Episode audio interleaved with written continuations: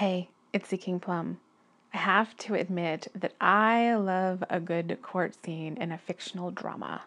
I enjoy watching the lawyers pick and choose which facts they're going to use and how they're going to weave them together, but more importantly, how they're going to present them to the jury, because that's their audience. In a sense, the lawyer is a performer. They're also sort of a narrator. They're composing this story.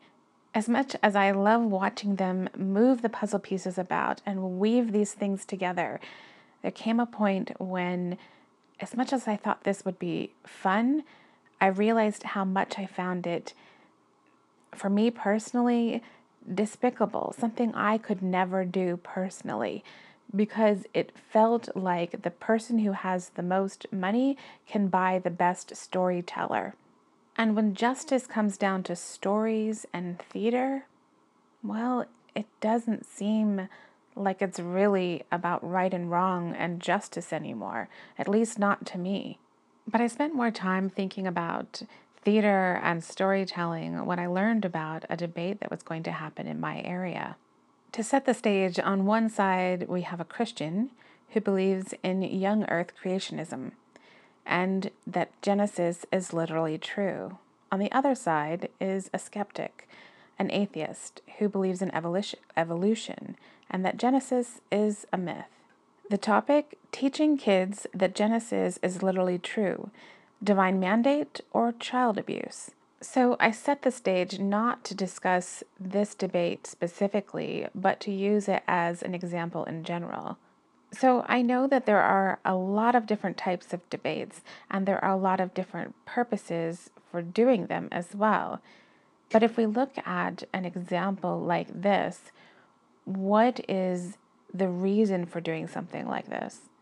I think by the very nature of a debate being a debate, it sets up two sides, and it's an us versus them, and everyone has their opinion prepared before they even come in. They know exactly what they think, what they believe. So there's no there's going to be no changing of minds through this process of the debate. It's also usually not about understanding. It's not to ask the other person, so why do you think this? Oh, okay, well, what about that? Well, if you believe that, well, doesn't this no longer make sense? And on and on. Often, when I've listened to debates of any kind, it seems like each side is attacking a caricature of the other side. So, for instance, if we're looking at this particular example, the atheist doesn't seem to truly understand the believer, and the believer doesn't seem to truly understand the atheist. And we see this not only in formal debates, but even in conversations in person. It's not about meeting each other where we're at or truly listening to each other. It's about making our point, right? But let's walk this back. The more I've thought about it, I think that this the the formal debate in a public venue is in part it's entertainment and in part it's an informative slash educational opportunity for both sides of the argument. Okay so i've not really formally debated before but i was thinking about this. What would i do if i had the opportunity if i was sort of forced into the situation where i was going to debate somebody? Because i'm not sure i would choose to do this. So under the umbrella of the topic, I'd want to pick a goal or a message, like what exactly I want to convey. And I'd also want to choose who I am speaking to. So if we take this particular example, who am I speaking to? Am I speaking, if I am the atheist, am I speaking to fellow atheists or skeptics? Or am I speaking to believers and atheists? Am I speaking to believers only? Like, who, who am I addressing? And from there, then I need to formulate the message I want to convey. What do I want people to walk away with? Is it an impression or a clear um, explanation of who atheists are or are not? Is it more definitive about science? Do I want to tackle this topic strictly through scripture? And obviously, those messages or goals are going to change depending on who I'm speaking to. And then I was thinking, it could also be that I'm speaking directly to the person I'm debating with and the audience is strictly an audience. They're beyond the fourth wall right? I don't i don't even address them and i don't even consider them there. But i think that if i did do that that is a, a lost opportunity. And and i i don't want to do that. I don't want to cut them off because this is a it's a performance in a way. When a lawyer composes that narrative they are doing it interactively with the jury. They make eye contact, they point, they draw them into the story. And I think that as an effective storyteller, that happens as well with the audience. Depending on the topic that I am debating, I think I'd like to steer away from doing something like a, slide presentation.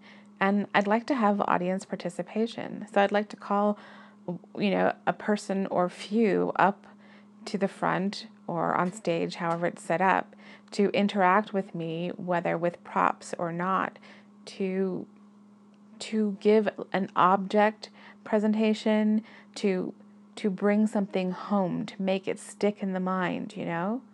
I'd love to throw in some humor, but I don't know that I'm all that great at coming up with that type of thing, so I'd need some help in that department.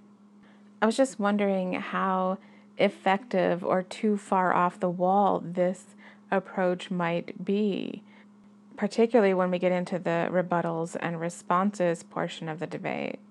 Initially, that's where I thought you would mix it up a little bit and adapt to your uh, debating opponent, to some extent anyway.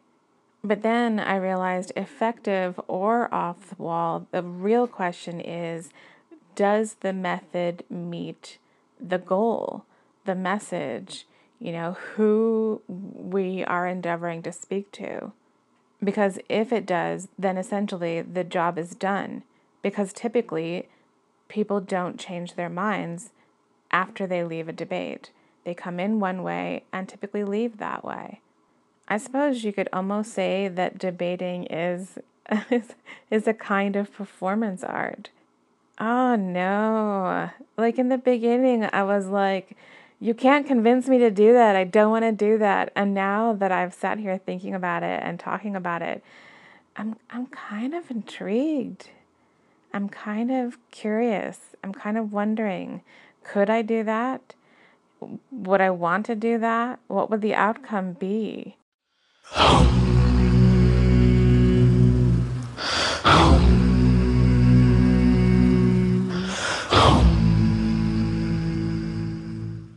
A very poignant picture comes to mind when thinking about all of this. A few months ago, I read the book The Last Days of Socrates, written by Plato.